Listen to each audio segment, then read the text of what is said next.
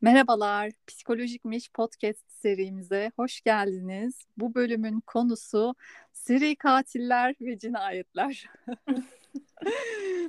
Bu bölümde özellikle Kevser'in kafasına takılan birçok soru varken ve benim de uzmanlık alanım değilken Kevser'le yüksek lisanstan sınıf arkadaşım Funda'yı tanıştırmaya karar verdim.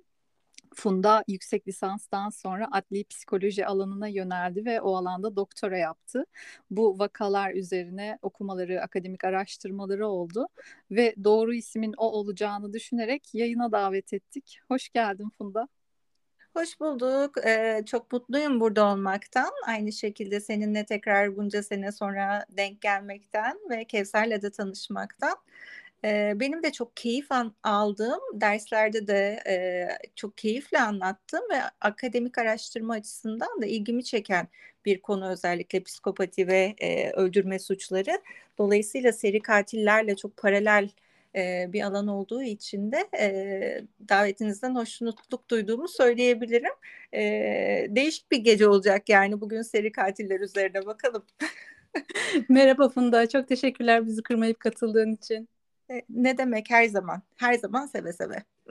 Ee, şey dikkatimi çekti. Bu alan çok ilgimi çekiyordu dedim. Benim de çok ilgimi çeken bir alan. Benim daha çok ama öyle film izleyeyim, dizi izleyeyim şeklinde ilgimi çeken bir konu. Sen biraz ileriye götürüp böyle bunu bir meslek haline getirmişsin. Bu ilgin nereden geliyor? Bir belli bir sebebi var mı? Biraz anlatır mısın? Ha, tabii ki. Ee, şöyle e, ben de aynı şekilde başladım aslında. Şimdi klinik vakalarla çalışmaktan çok keyif alıyorum. Ee, zaten e, Pınar'la da aynı şekilde ikimiz de klinik alanda klinisyen olarak çalışıyoruz. Ee, ama e, şimdi klinik alanda gelen vakalar yani gördüğümüz kişiler aslında e, çoğunlukla ya e, nasıl söyleyeyim birinci eksen dediğimiz işte kaygı bozuklukları, depresyon ya da bu tarz rahatsızlıklar ya da kişilik bozuklukları içerisinde de psikopatiyi çok dahil etmeyen kişilerdir. Çünkü psikopatlar yani antisosyal kişilik bozukluğuna sahip kişileri daha çok cezaevlerinde ya da kitaplarda, romanlarda, filmlerde görüyoruz. İnsanın e, öldürme güdüsü çok merak e, unsurudur her zaman. Çünkü bazı sınırlar vardır böyle geçilen.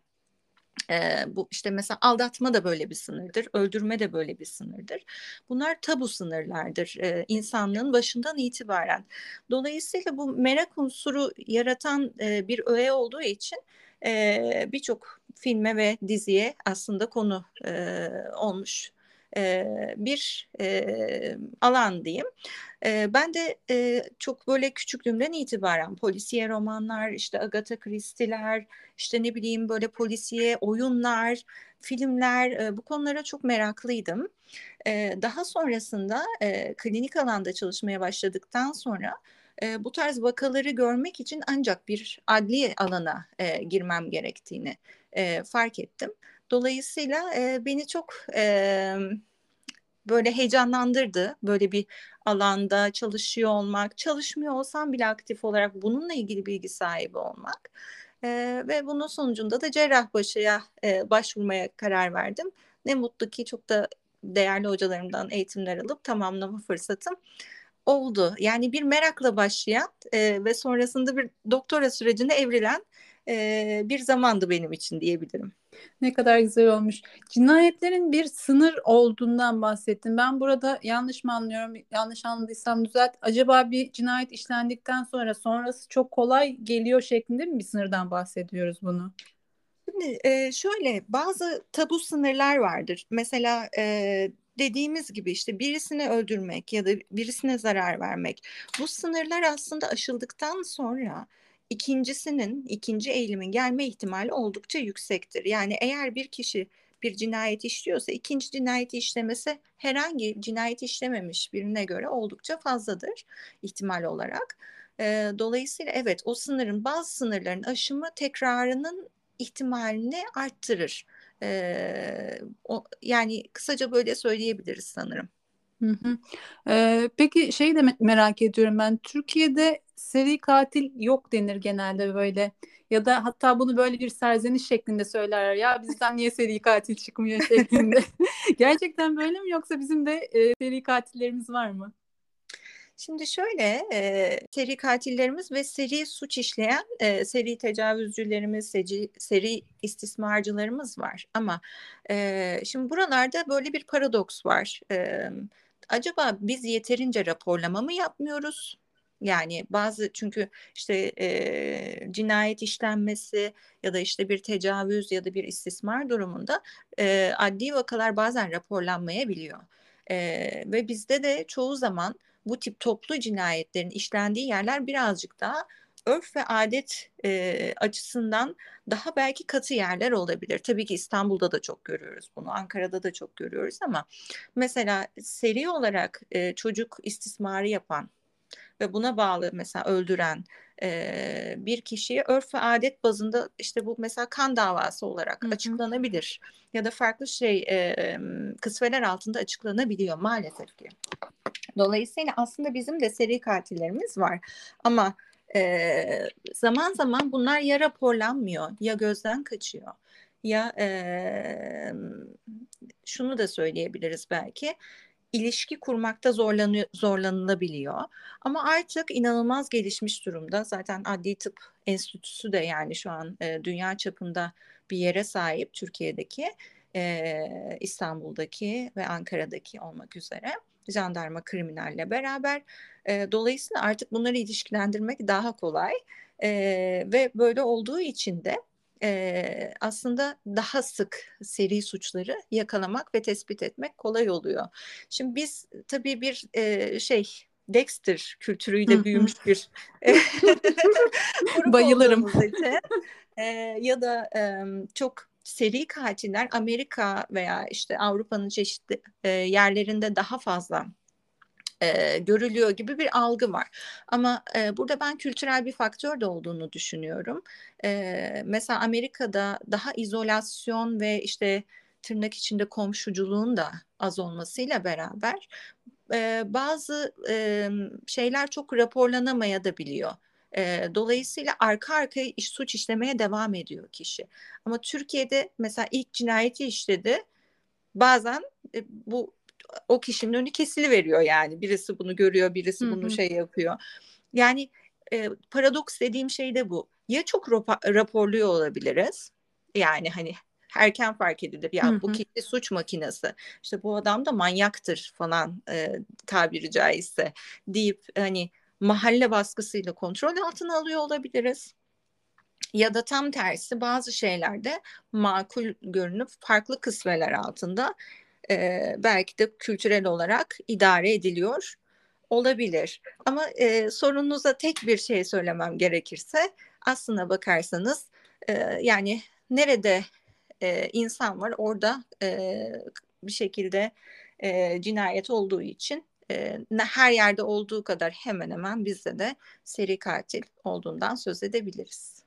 Söylediğin şeyi aslında ben e, Amerika'da da görüyorum. Özellikle bu program hazırlanmak için son bir haftadır Netflix'te izlemediğim seri katilin dizisi kalmadı diyebilirim.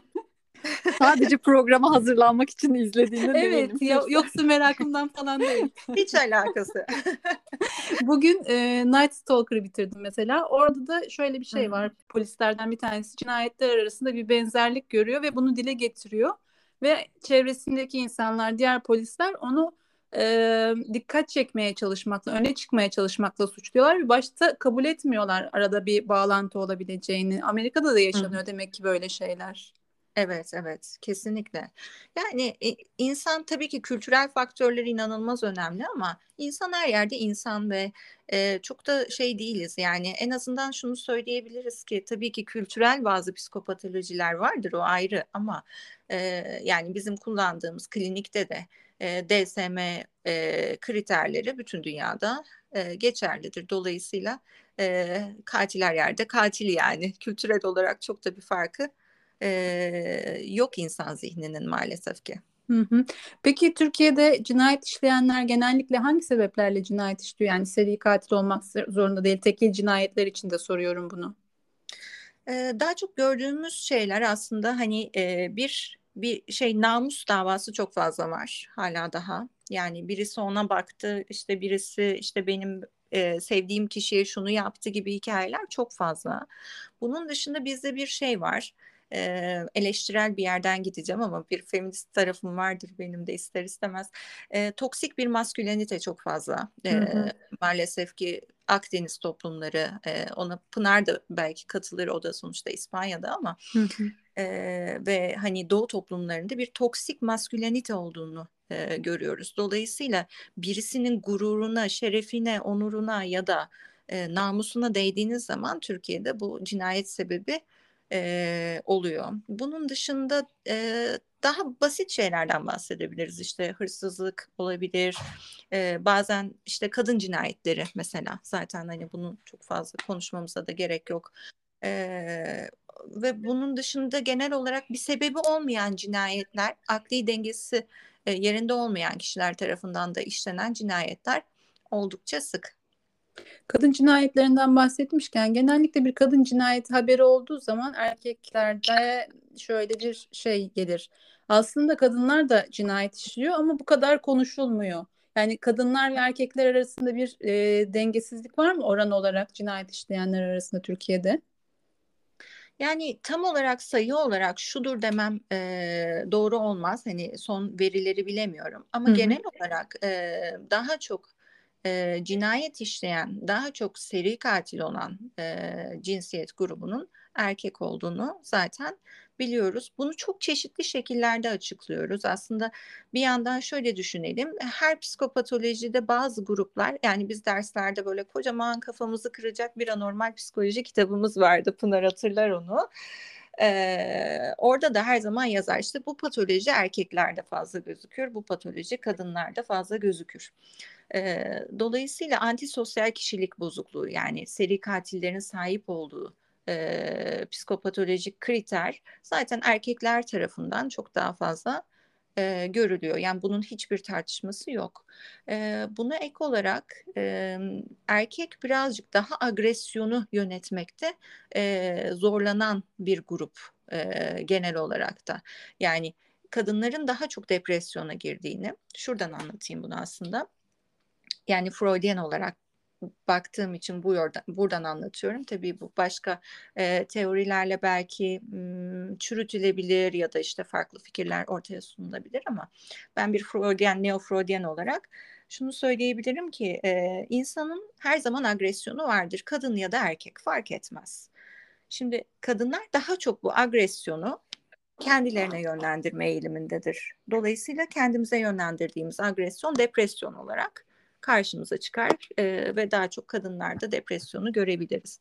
Hatta erkeklerde depresyonu gördüğümüzde daha agresyon içerikli bir depresyon görürüz. Yani öfkeli olur mesela adam. Hı hı. Ee, kadın daha depresi olur, daha kapanır. Ee, çoğunlukla yani şu an tabii ki hani herkes böyle olacak demiyorum ama genelde gördüğümüz klasik tablo bu, bu yönde. Dolayısıyla e, erkeklerin o agresyon duygusu daha çok en azından Freud böyle söylüyor. Freud'un yalancısıyım ki dışarı vuruyor ee, ve erkeğin agresyonunu yönetmesi biraz daha tabii ki e, zor. Buna ek olarak bence şeyi de eklemeliyiz. Şimdi eh, yine toksik masküleniteden e, bahsedeceğim. Şimdi bu konuyla ilgili konuşurken bundan bahsetmezsem eksik kalır. E, bir şimdi birisini e, birisine zarar vermek, öldürmek, tecavüz etmek, vurmak bunlar tahakkümle alakalı şeylerdir. Yani birisinin üzerinde kontrol kurmak. E, çoğu zaman mesela biz tecavüzcü içinde yani e, şöyle düşünürüz ki hocalarımız da bunu destekler. Ee, daha çok kontrol mekanizmasıdır cinsel bir e, şey istekten ziyade aslında yani karşı tarafa tahakküm etmeyle alakalıdır. Dolayısıyla toplum da zaten erkeği tahakküm etmeye zorluyor. Yani aslansın kaplansın sen şöyle güçlüsün böyle güçlüsün. Bunlar da aslında o tahakkümü tetikleyerek kişinin daha agresif, daha ofensif bir davranış içine girmesini destekliyor. Bence kültürel bir yanı da var. Buna e, ek olarak şeyi de söyleyelim.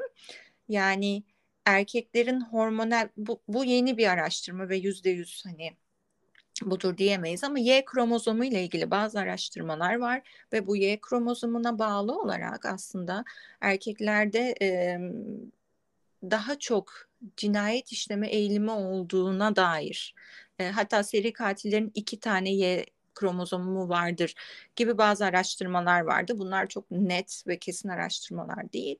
Ama e, bazı hormon hormonlar e, ve kromozom e, dizilimiyle alakalı da genetik araştırmalar yapılıyor. E, bu da bence ayrı bir konu. E tabii bir başka şey de erkeklerin e, fiziksel gücünün kadınlara göre yani kas gücünden bahsediyorum burada hı hı. fazla olması. Dolayısıyla kadın birisine saldırdığı zaman ona verebileceği zararla erkeğin verebileceği zarar aynı değil. Dolayısıyla iki kişi bir kadın bir erkek kavga ettiği zaman e, çoğunlukla e, erkeğin kadına daha çok zarar vermesiyle e, bitiyor. E, bence kas gücü de bu noktada etkili oluyor olabilir diye düşünüyorum. Fiziksel güç kısmına ben de katılıyorum çünkü e, dizileri ya da belgeselleri izlerken düşünüyorum ben cinayet işleyecek olsam nasıl işlerim diye. Ve hiçbir şekilde bir e, erkeğe güç yettirebileceğimi düşünmüyorum. Bir kadını da neden öldüreyim diyorum. Hadi öldürecek olsam mutlaka öldüreceğim kişi erkek olur. o yüzden e, şey düşünüyorum uzaktan sniperla belki öldüren bir katil olabilirim. Şimdi kadınların zaten öldürme yöntemleriyle erkeklerin öldürme yöntemleri daha farklı. Erkekler birazcık daha hem kaba kuvvet üzerinden boğma işte ya da fiziksel şiddet uygulama işte veya işte ne bileyim e, çok detayda vermeyeyim sevimsiz şeyler ya da e, mesela bir şeyle saldıracaksa da daha çok bıçak gibi şeylerle saldırıyor. Yani fiziksel gücünü de ortaya koyabildiği e, durumlarla aslında cinayete yöneliyor. Ama e, kadınlarda daha çok zehirleme, işte hmm. uzaktan e, hedef alabileceği silahlar e, gibi e, aslında daha çok yöntemler e, görülüyor, daha sık rastlanıyor. Aklın yolu bir demek ki bütün kadınlar aynı şekilde hareket ediyor. Evet, bir evet. de şeye döneceğim. Söylediğim bir şey vardı. Ee, erkekler genetik olarak daha yatkın oluyorlar cinayet işlemeye gibi bir şey söyledin. Burada aklıma şey geldi. Acaba e, cinayet işleme potansiyeli olan birisinin cinayet işleyebileceğini önceden e, tahmin etmek bir şekilde beyin görüntülemeyle ve, veya başka testlerle bunu yapabilmek mümkün mü? Şimdi e, şöyle suç eğilimi olan kişilerle ilgili tam bu noktada bazı e, şeyler var. Hem beyin görüntüleme yani MR üzerinden hem de bazı genetik araştırmalar var. Ama e, bunun ne kadar etik olduğu konusunda sıkıntılar e, yaşıyoruz. Hatta bu böyle şeydir yani bizim derslerde de işte doktora düzeyinde tartıştığımız bir şey. Çünkü şimdi mesela bir çocuk doğacak ve biz diyoruz ki bu çocuk suç eğilimli. Yani bizde bu bilgi oluyor mesela. Ama her zaman şeydir e, bir dilemma vardır ya hmm, çevre e, ve aslında genetik e, dilemması. Yani şimdi bir kişinin e, genetik yapısı problemli olabilir. Hepimizin genetik yapısında bazı e, tabiri caizse hoşgörün defolar var diyelim. Hı hı. Mesela ben depresyon eğilimi olan bir insanım ama depresyona girip tetiklenmem ayrı bir hikaye. Ee, ya da e, mesela ortamım o kadar iyidir ki çok mutlu bir ailede çok iyi bir şekilde büyümüşümdür. Depresyona girmeye de bilirim. Ama depresyon eğilimim olduğu bir gerçektir diyelim ki. Ve biz bunu bulduk, yakaladık ya da suç eğilimi olduğu gerçek bir kişinin diyelim ki. Şimdi bu kişinin bu suç eğilimini e, aksiyona dönüştüreceğine garantisi yok. Dolayısıyla hani e, biz suça en baştan engel olabilir miyiz? Konusu e, çok şey hümanistik bir yaklaşım içermiyor ister istemez. Çünkü kişinin bunu yapıp yapmayacağını e, öngöremiyoruz aslında. Yani e, bu bence uzun vadede tahmin edilebilir ve belki işte bu tip şeyler e, daha böyle 1984 havası da yaratıyor yani. Bu, evet evet. Suç eğilimi var ve e, dolayısıyla hani biz bu kişiyi etiketliyor muyuz? Ya da etiketleyebilir miyiz? Ya da bunu takip mi etmeliyiz? Onun için çok etik e, ilkelerle uyuşabileceğini e, ve uygulanabilir olacağını düşünmüyorum ya da e, uygulanabilir olacak o zaman etik ilkelerimiz daha farklı e, haller alabilir tabii ki. E, dünyada değişik bir yere gidiyor. O biraz bekleyip göreceğimiz bir alan gibi. Kesinlikle. Hatta belki şey olabilir. Bu önceden tespit edilip bir şekilde tersine çevirme gibi bir yöntem bulunabilir atıyorum ya da oradaki bir şey gen, genle oynayıp onu değiştirmek gibi bir yöntem geliştirilebilir. Evet, belki sağaltıma gidilebilir. Evet, çok o bence güzel bir yaklaşım olur. Hı hı. Ee, çevresel faktörlerin de etkisi olduğunu söyledin. Şeyde de vardır böyle dizilerde, filmlerde ya da belgesellerde de aynı şekilde görüyoruz. Seri katillerin genellikle çocukluğunda bir travması oluyor ya da travmaları oluyor. Türkiye'de de bu böyle midir genellikle? Sadece seri katiller açısından söylemiyorum tabii. Yine normal cinayet işleyen insanların da çocukluğunda genellikle travmaları var mıdır? Yani e, çok iddialı olur evet demek ama diyeceğim çünkü e, normal bir insanın e, başka birisinin sınırını bu kadar aşıyor olması çok sağlıklı bir çocukluk yaşamadığını düşündürür bana. Ama yine çevre ve e, genetik e, noktasına geri dönersek bazen de sadece genetik bozukluğu da olabilir. Yani mesela aileden gelen şizofrenik bir yapısı var hmm. ve bir şekilde çok iyi bakılmamış ama hani çok büyük bir travma geçirmemiş ama bir tık ihmal edilmiş çocuk ve o psikotik atak esnasında birini öldürebilir. Yani ama genel olarak bir travmadan bahsetmek mümkün. Ee, zaten şöyle ki e, hep aldığımız olay yeri inceleme derslerinde ya da kriminal profilleme derslerinde de baktığımız hikayeler bu. Yani bir kişinin hani biz nasılız? Mesela biriyle tanışırken nasıl davranırız ya da işte ne bileyim her terapistin bile terapide farklı yüzleri vardır. Bunların hepsi aslında bizimle ilgili de bir şey anlatır. Aynı odaya gelen kişinin işte danışanın mesela davranışının bize bir şeyler anlatması gibi. Dolayısıyla her katilin de cinayet işleme biçimi e, bir şekilde kendiyle ve travmalarıyla ilgili ipuçları verir. E, dolayısıyla biz oradan e, kriminal olarak profillemeye gidebiliriz. Bununla ilgili de çok çalışmalar var. E, Adli Tıp Enstitüsü'nde de var aynı zamanda. Türkiye'de biraz daha yeni tabii ki. E, ama evet bir profil çıkarma konusunda o travmaya ulaşmak çok ciddi bilgi verir. Hı hı. Bu profillemede e, bir de özellikle yine Amerika'daki seri katillerde görüyoruz. Olay mahalline mutlaka bir iz bırakıyorlar ya da bir işaret bırakıyorlar. Oradan da yola çıkılarak önemli sonuçlar elde edilebiliyor değil mi? Tabii ki tabii ki. Bu zaten şeydir, e, çok ünlü bir prensiptir. E, her temas bir iz bırakır e, hı hı. ve e, kendilerine ait bir imzaları olur e, genellikle özellikle seri katillerin çünkü şöyle bir şey de var yani mesela birisiyle kavga etti itişti kakıştı birazcık daha o süreçteki agresyonuyla anlık ve taksiren yani e, bile isteye değil de kazara bir cinayet işledi. Onun orada bir imza atmasına gerek yok zaten o bilerek isteyerek yapılmamış. Tabii ki yine de bir cinayettir o ayrı bir konu Hı-hı. yargılanır. Ama hani bir kişinin e, ciddi anlamda böyle planlı programlı ve seçerek yaptığı bir işse bu muhakkak orada e, bir e, aynı hani böyle şey sanatçılar imza atar. E, onlar da kendi e, çarpık sanat alanlarını oluşturup imzalıyorlar diyebiliriz aslında. Hı hı. Şimdi biraz e, sertleşeceğim. E, Jeffrey Dahmer e, belgeseli son zamanlarda oldukça meşhur. O belgeselde hı. şöyle bir belgesel değil pardon o dizi ama tabii belgesel tadında çok e, gerçekçi olayları anlattığı için. E, orada cinayet işlemekle kalmıyor. Cinayet işledikten sonra işte beyinlerine asit enjekte edeyim etini bir kaynatıp yiyeyim acaba nasılmış tadı şeklinde böyle biraz e, daha insanın içini kaldırmayacak şeyler yapmaya doğru gidiyor. Bu e, cinayet işlemekle paralel bir motivasyonu mu var bunun yoksa farklı bir şey mi bu?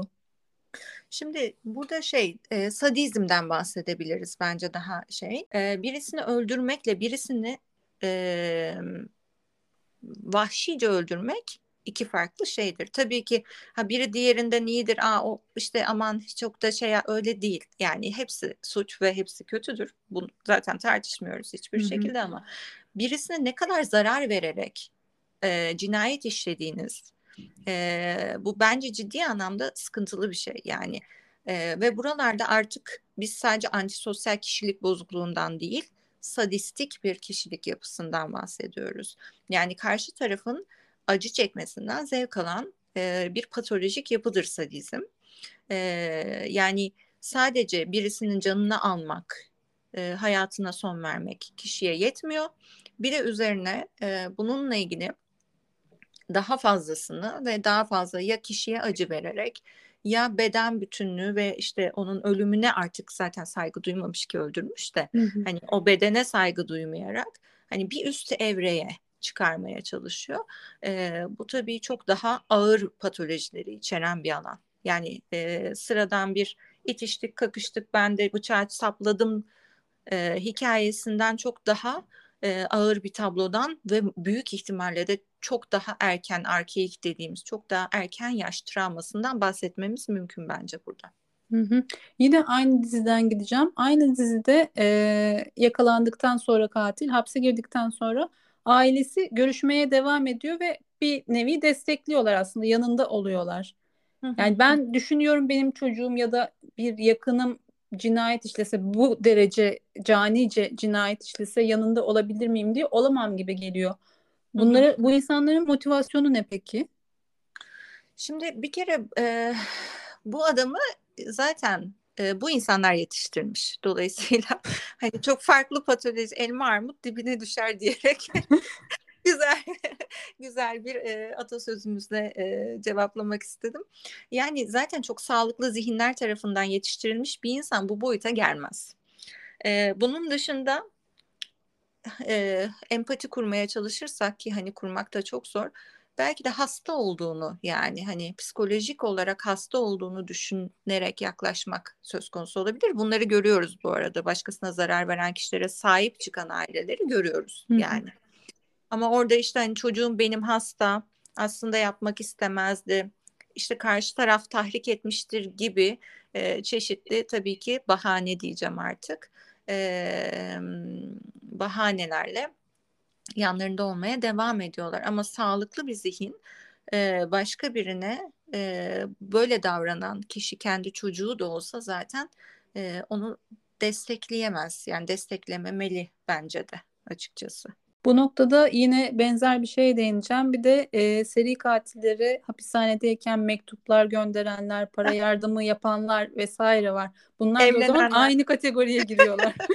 Evlenenler. Evet. Orada daha farklı bir şey var ben e, şöyle düşünüyorum. Evet yani hem o var bence e, ama bir yandan da bir garip hayranlık var. Şimdi şöyle e, eleştirel bir yerden gidersek toplumsal açıdan Şimdi bazı yarışma programları var. Çok da hani şudur budur demeyeyim ama öyle şeyler izliyoruz ki bunlardan değişik bir haz alıyor. İnsan zihni çok değişiktir. Ee, bu aslında süblimasyon dediğimiz bir şeye tekabül ediyor. Yani süblimasyon dediğim şey şu.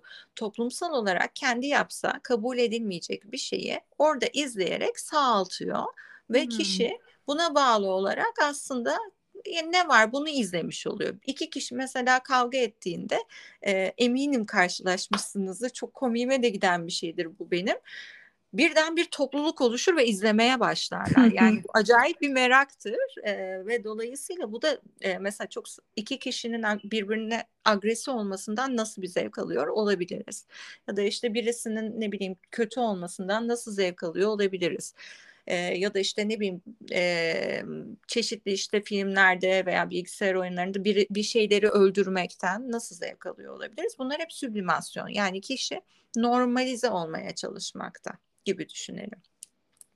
Şimdi e, burada da şunu söyleyeceğim. Şimdi toplumsal açıdan da mesela dışarıdan izliyor kişi. E, bu şey vejeteryen e, kuramın da aslında bir şey ya hani biz kendimiz hayvanı kesemeyiz ama marketten gidip alabiliriz. Hı hı. Şeyden bağlayacağım yani e, şimdi mesela gazeteden okuyor. Şu kadını öldürmüş, bunu yapmış. İşte orada şu iş, işareti bırakmış. Burada bunu yapmış. İşte yakalanmamış, mektup atmış falan. Birçok seri katilin de e, sağlam mektupları vardır yani böyle poliste alaycı e, havada e, evet. iletişime geçtiği falan. Şimdi bunlar böyle değişik bir algı yaratıyor. Sanki bir uzaktan film izler gibi aslında daha ım, disosyatif bir bakış açısı. Yani daha böyle sanki gerçek değilmiş ve biz bunu Hmm. izliyoruz gibi. Dizi, dizi kahramanına yazmak gibi bir şey mi düşünüyorlar Ah. acaba? Yani hani kişinin herhalde evet ben de öyle düşünüyorum Kevser. Yani kişinin herhalde e, o kişinin cinayet işlerkenki halini görse imkansız yani hani onun Evet. yanında durabilmesi. Yani çok aşırı büyük bir patolojik şey yoksa tabii ki. E, bazen böyle şey de oluyor. Hmm, ikili delilik dediğimiz birlikte görülen patolojiler de olabiliyor tabii ama e, daha mürit kıvamında aslında. Ama şunu söyleyebilirim. Sanki dışarıdan bir heyecan verici olayı izliyor ve bir rockstar havasında algılanıyor. Ve şey e, gazetelerde biliyorsunuz çok böyle e, seri katiller üzerine yazılar yazmayı sever. Çünkü halkın merakını çeker, manşet olur vesaire. Dolayısıyla hani bu e, bence bir hayranlık, değişik bir hayranlık uyandırıyor gerçeklik algısını bozarak. E, o da aslında işte bir hayran olma, hayran kitlesi ne sahip olmalarına sebep olabiliyor gibi düşündürüyor. Yani oradaki şey ay bu hasta yazık falan kadında veya işte şu da şunu yapmıştırdan ziyade vay be adam yakalanmamış işte ne kadar zeki bunu da yapmış gibi böyle e, sürreal bir e, şey bence hayranlık duygusu gibi. Bir de kadınlarda şey de oluyor. Ee, özellikle katilin e, eli yüzü de biraz düzgünse o hayranlık bir üst seviyeye çıkıyor. Böyle onu bir seks objesi olarak da görmeye başlıyorlar. Orada bence başka bir şey daha olabilir. Kesinlikle. Antisosyal kişilik bozukluğuna sahip kişiler şey de aynı zamanda yani ortalama üstü tiplere sahip beyaz erkekler çoğunlukla. E, ve komşuları tarafından, çevresi tarafından kibar, tatlı, nazik, hoş insanlar olarak, çekici insanlar olarak tarif edilen tipler. E, onun için e, bu bağlamda da zaten çekici bulunabilecek yüzler oluyorlar e, bir yandan. Bir de e, ikinci olarak bence çok güzel bir şeye değindin. Hani Freudian bakış açısında da zaten hep şeyi söyleriz. Hani kişilerin iki tane dürtüsü vardır. Biri seks, diğeri agresyon. E, dolayısıyla ikisi birbiriyle e, cinsellik ve agresyon yani saldırganlık Hı hı. e, ilişkilidir. Onun için iki dürtü birbirini zaman zaman tetikleyebilir. E, özellikle çok sağlıklı olmayan zihinlerde bence bu dürtüsellik e, içerisinde birbirleriyle etkileşim haline girip hani saldırgan birinin daha e, cinsel açıdan e, çekici olduğunu düşünebilir bu insan türleri. Aynı şeyin çok benzerini şuradan söyleyebiliriz. Hani mesela çok kaslı adamların, dövüşçülerin falan e, şey olması, e, çekici bulunması da belki bu yüzdendir. Yani oradaki saldırganlık dürtüsü cinsellik dürtüsünü belki de çağrıştırıyor olabilir zihnimizde. Ee, geçtiğimiz günlerde Pınar'la yine Jeffrey Dahmer'dan bahsederken e, Pınar dedi ki iz- Pınar böyle şeyleri izlememeyi tercih ediyor ve Ya. izle- rüyama girer böyle şeyler benim. Korkarım ben. Pınar böyle şeyleri izlemediği için onu izlediğim zaman korkarım, kimseye güvenememeye başlarım gibi bir şey söyledi. Ben de o an bir ışık yandı. Ben de hiç kesinlikle böyle bir düşünce yok. Ben orada ilk defa şey düşündüm. Hani bir seri katil belgeseli izlediğim zaman işte birilerinin beni öldürmesinden korkabilirim gibi bir düşünce olabileceğini o zaman ayırdına vardım ben. Bende niye böyle bir korku oluşmadı? Yıllardır izliyorum böyle şeyleri. Vallahi şimdi şey öyle bir e, soru sordun ki e, Kevser. Ben de bir düşündüm. Bende niye oluşmadı diye şimdi doktora doktora bile yaptım ama oluşmadı. Ya o- onu bilemiyorum. Orada şey mi acaba? Ee, yani tabii ki hayata bakışımız, tehlike algımız, işte ne bileyim büyüdüğümüz kültür, e, inançlarımız, inanışlarımız bilmiyorum. İnsan çok farklı bir varlık. Hani bu sanırım çok şey zorlayıcı bir e, soru oldu. Burayı çalışmamıştım. Niye sordunuz? biraz kişiselleşeyim istedim. Bu arada ben e, şöyle bir şey düşündüm bunun üzerine biraz e, düşününce. Ben cinayette kurban gitmekten korkma, korkmuyorum gibi bir şey yok. Ama ben şeyi daha olası görüyorum. Yolda giderken böyle seri katil değil de bir adama mesela çarptım yanlışlıkla ve adamın çok aksi bir yönüne denk geldim ve adam beni bıçakladı ve öldürüldüm. Böyle bir şey daha olası gördüğüm için böyle olaylardan daha çok korkuyorum ben. Ama seri katiller zaten çok az var dünyada ve gelip beni bulması çok düşük ihtimal. O yüzden böyle bir şeyin benim başıma gelebileceğini düşünmüyorum açıkçası. Böyle bir e, açıklama buldum kendimce. Evet, daha sıklıkla alakalı bir şey. Kesinlikle ona katılırım. Bence çok da doğru bir e, cevap olmuş oldu bu soruna. Çünkü şöyle yani e, çok sık gördüğümüz bir şey değil. E, hani o, o piyango da bize vurmaz gibi düşünüyoruz zaman zaman ister istemez.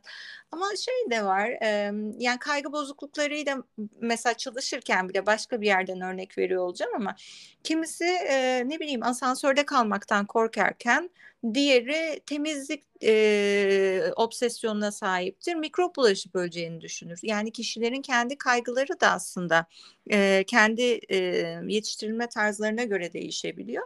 Dolayısıyla burada da bakış açısı farklı olabilir yani. Evet ben korkarım şimdi böyle mesela e, yan bahçede adam toprağa kazıyor olsa derim kim bilir kimi öldürdü. Hiç aklıma gelmez. Derim ki acaba adam buraya ne ekecek? ben de aynı şeyi düşünürüm Kevser seninle.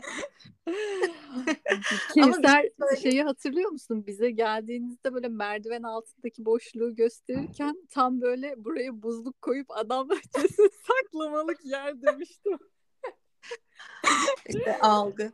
Ama e, şöyle bir şey söyleyeyim yani e, şeye de katılıyorum. E, mesleki bir deformasyon da oluyor ister istemez. Şimdi ben doktora yaptıktan sonra artık daha mesela bu kanıt işte bu böyle olunca şöyle oluyor işte bu böyle yapıyorsa işte bunda bu çıkabilir falan. Yani bende de böyle tabii ki maruz kaldıkça daha e, paranoyakça mı diyeyim e, ya da şey olarak bazı e, daha dikkatim, algıda seçiciliğim daha fazla yönelmiş oldu. Ve dolayısıyla bir tık daha kaygılı bir insan oldum gerçekten. Yani bunu da hani e, söylememek yalan olur. Ya ben de öyle bir şeyler gördüğüm zaman esprisini yaparım da yani gerçekmiş gibi e, korkulara kapılmıyorum açıkçası. Evet. Ama özellikle bu diziyi izledikten sonra pek çok insanın dehşete kapıldığını görüyorum sosyal medyadan. Evet, evet, evet. Yani şey de e, aynı zamanda çok böyle biraz ekstrem de bir durum yani her gün gördüğümüz şeyler değil bu e, aynı zamanda. Gerçi tabii ki sabah programlarını falan izlediğiniz zaman e, aslında her gün görebileceğiniz şeyler de oluyorlar ister istemez ama bizim günlük yaşantımızda çok karşı karşıya geldiğimiz şeyler olmadığı için de evet yani bir ne bileyim kapkaça uğramak daha kaygı verici Kesinlikle. olarak e, adlandırılabiliyor sıklık açısından. Ben de öyle düşünüyorum. Peki senin bugüne kadar okuduğun ya da incelediğin vaka olabilir. Bizi böyle dehşete düşürecek bir şeyler anlatabilir misin bize? Bizi biraz heyecanlandırdı. Pınar, Pınar sen istersen ayrıl yayından. Seni zorlamayalım. ben bu gece nasıl uyuyacağım şimdi? Şöyle bir şey söyleyebilirim. Yani benim şey özellikle çok ilgimi çekmişti. Ee, bu Karın Deşencek cinayetleri ve çok eski bir e, seri katil. İşte dünyanın ilk seri katili olduğundan falan bahsederler e, birçok alanda. E, o beni e, böyle hakikaten dehşete düşürmüş. Çok uzun zamanlar araştırmıştım. Hatta şey internet üzerinde bayağı böyle polis raporlarına kadar hatta yolladığım mektuplara kadar e, bulabiliyorsun. Ee, ve böyle işte e, bir sürü cinayet işlemiş ama işte kanonik yani beşli bir cinayet e, şeyi tamamen bu adama ait olduğunu hani düşünüp e, kanıtlamış oldukları e, ve bunun dışında da bir sürü aslında potansiyel e, kurbanı olduğu söyleniyor. E, özellikle onun e, en son işlemiş olduğu cinayeti mesela en vahşi cinayeti. Ee, ve bu hakikaten böyle e, yani kadını paramparça ettiği bir cinayet. Ve bununla ilgili şeyleri falan da bulabiliyorsunuz girdiğiniz zaman. E, resimleri falan da bulabiliyorsunuz. Tabii ki çok eski kameralarla çekilmiş. Hı hı. Hani piksel piksel ama işte bunları e, rejimene de etmişler. Görebiliyorsunuz da. E, bu beni böyle bayağı hani e, uykularımdan etmişti özellikle. Bununla ilgili bir sunum da hazırlamıştım. Aynı zamanda e, Whitechapel denilen bir bölgesinde e, Londra'nın geçiyor. Oraya gidip e, bununla ilgili bir e, tura da katılmıştım. Hatta e, ki, katilin kim olduğuna dair çok ciddi paralar ödenerek bir e, şaldan e, artık o şey semen e, genetiğini bularak ve mitokondriyal DNA ile araştırarak aslında katilin kim olduğuna dair de e, bazı sonuçlara ulaştıklarını anlatmıştı. E, bize e, gezdiren e, tur sahibi ve çok şey bana çok ilginç gelmişti. Yani bir insanın e, bu kadar vahşi olabilmesi başkalarına ve o zamanın teknolojisinin e, son derece yetersiz olması ve bununla e, yok olup gitmesi yani yanına kalması hı hı. E, ve bunu e, yaptığı ulaşabilmek o işte bu cinayet burada işlenmiş eskiden böyleymiş resimlerini görmek falan bayağı böyle şey hissettirmişti bana gerçekten hani e, insan zihninin ne kadar korkutucu olabileceği ve e, insanın ne kadar zalim olduğunu hissettiren bir böyle tecrübe olmuştu. E, ilginizi çekerse bakmanızı öneririm yani e, Pınar'cığım sen değil. ben olay yeri fotoğraflarına bakmam ama hikayesini mutlaka okuyacağım çünkü daha önce bahsi geçtiğini duydum birkaç dizi vesaire de izledim ama olayı çok ayrıntılı olarak incelemedim açıkçası. Hmm. Ama aklıma şunu getirdi e, bulunmadı katilin kim olduğu dedin. Genellikle katiller böyle sonradan da olsa ortaya çıkıp işte o cinayetleri ben işledim gibi bir sahiplenme duygusu yaşamazlar mı? Şimdi e, muhakkak iki kere gelir, ikinci kez gelir e, suç mahalline derler. Hı hı. Çünkü şey ya yani bıraktığı şeyi de görmek istiyor aslında orada yani e, o zihin. E, ama şöyle e, birçoğu da aslında sessiz kalmayı tercih ediyor. Sorsanız da ben işlemedim der. Ama kimileri de e, özellikle seri katillerin bir böyle şey m, antisosyal kişilik bozukluğuna çoğunlukla narsistik kişilik bozukluğu da eklenir. Dolayısıyla bir güç gösterisi olarak ben yaptım demeyi seviyorlar. Ama tabii ki e, bu 1800'lerde falan e, süre gelen bir süreç olduğu için hani tam tarihini şimdi söyleyemeyeceğim yalan olmasın. Ama çok e, erken dönem olduğu için hani zaten parmak izini bile işte kömür koyup üzerine bant yapıştırıp öyle alıyorlar ve kar- gözle karşılaştırıyorlar. Onun için birçok kişi e, bununla e, son derece rahat bir şekilde e, kurtulmayı başarmış. Yanına kalmasını sağlamış.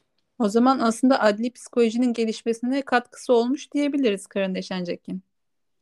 E, bu çok ünlü bir vakadır gerçekten ve evet yani şey oradaki hikaye benzer motifler, işte katilin psikolojisi, özellikle hayat kadınlarını seçmesi, e, bu gerçek anlamda aslında adli bilimler için hani şu an olsa çok kolay yakalanabilecek bir vakaydı büyük ihtimalle. Hı hı. Ama o süreçte bir de şey olmuş e, çok uzatmayayım bu şeyi e, konuyu ama e, şimdi çok ünlenmiş birdenbire medyanın da tabii ki çeşitli şeyleri var yani destekleri var bununla ilgili olarak dolayısıyla birden 3 tane gerçek mektup olduğu düşünülüyor ama 20 tane falan mektup geliyor. Hmm. Şimdi biz bunlara şu an baktığımız zaman yazı stillerine bakarak aslında hani hangilerinin birbirinin aynı kişiden geldiğini ya da gelmediğini az çok tahmin edebiliyoruz. Hı hı. Ee, ama tabii ki eski kaynaklar. Ama o süreçte işler şöyle de karışmış. Biri çıkmış ben öldürdüm demiş. Diğeri mektup fazladan mektup yollamış. Birisi işte farklı bir şey yapmış. Derken karıştırıcı etkenlerle birazcık olayda daha zor çözülmüş. Yani bir medya eğlencesi haline gelmiş. Demin de konuştuğumuz hikaye gibi aslında. E, dolayısıyla çözümlenmesi e, çok daha zor o süreçte. Zaten teknoloji de yok. E, öyle olunca e, ancak bu işte son yüzyıla e, getirmişler. Hatta son 20 sene içerisinde bir çözüme ulaştığı düşünülüyor. Bu e, medyada yer bulmasıyla ilgili bu cinayetlerin bir şey sormak istiyorum. Bunlar medyada yer buldukça insanlar bunu görüp cinayet işlemeye özenebilirler mi acaba? Şimdi bu konuda ben iki taraflı e, yine düşünüyorum. E, yine dilemma olan bir şeydir. E, bir tane araştırma yapmışlar bambaşka bir yerden. Demişler ki e, sigara içmeyin, sigara içmek öldürür. Ve bunu duvara asmışlar. Sigara içme oranı artmış. Hmm. E, şeyde grupta.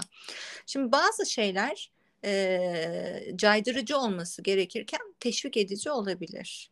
Ama e, sigara içmekle yani zaten hali hazırda sigara içen birinin sigara içme oranını arttırmasıyla hiç cinayet işlemeyen birinin paldır küldür a cinayetler de varmış ben de bir tane işlesem mi demesi e, aynı şey değil tabii ki. E, ama e, genel olarak şiddet görüntülerini kişide de şiddet e, eğilimini arttırdığına dair araştırmalar var. E, ben de buna katılıyorum. E, şey yine psikolojinin çok ünlü bir şeyi vardır, e, deneyi vardır. Bobo doll, e, Bobo bebeği. E, eğer yetişkinler bebeğe vurup kötü davranıp işte tekme atıp yumruk atıp hakaret ediyorsa çocuklar da bunu yapmaya başlar. Dolayısıyla sürekli şiddet ve e, cinayet haberi yayınlarsak büyük ihtimalle buna eğilimi olan çocukların e, teşvik teşvik etmiş demeyelim ama eğilimlerine katkıda bulunmuş olabiliriz diye düşünüyorum toplumsal açıdan.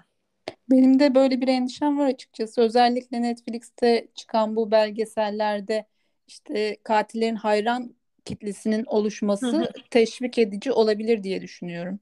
Evet evet kesinlikle kesinlikle katılıyorum. Ee, Funda benim sorularım bitti. Çok teşekkür ederim. Çok ayrıntılı cevaplar verdin. Ah, Ben teşekkür ederim. Çok keyifli bir e, sohbetti ve hani e, sorular için de gerçekten böyle ayrıca teşekkür ederim. Benim de böyle düşündüğüm, düşünmediğim şeyler açısından beyin fırtınası yapmamı sağladı. E, çok mutlu oldum. Umarım farklı şey e, programlarda da tekrar bir arada oluruz. Umarım. Ee, Pınar'cığım sana da çok teşekkür ederim. Bizleri e, Funda ile buluşturduğun için. Ne demek ben e, yine ayrıca Funda'ya teşekkür etmek istiyorum. Emeğine sağlık yayınımıza katıldığın için, bilgilerini bizimle paylaş, paylaştığın için. Ben Ee, teşekkür ederim davet ettiğiniz için. Evet, başka yayınlarda da tekrar bir araya gelmek üzere diyorum ben de. Güzel Umarım. oldu. Evet, şahane oldu. O zaman yeni bölümlerde görüşmek üzere. Bizi Psikolojikmiş Instagram ve TikTok hesaplarımızdan takip etmeyi unutmayın. Hoşçakalın.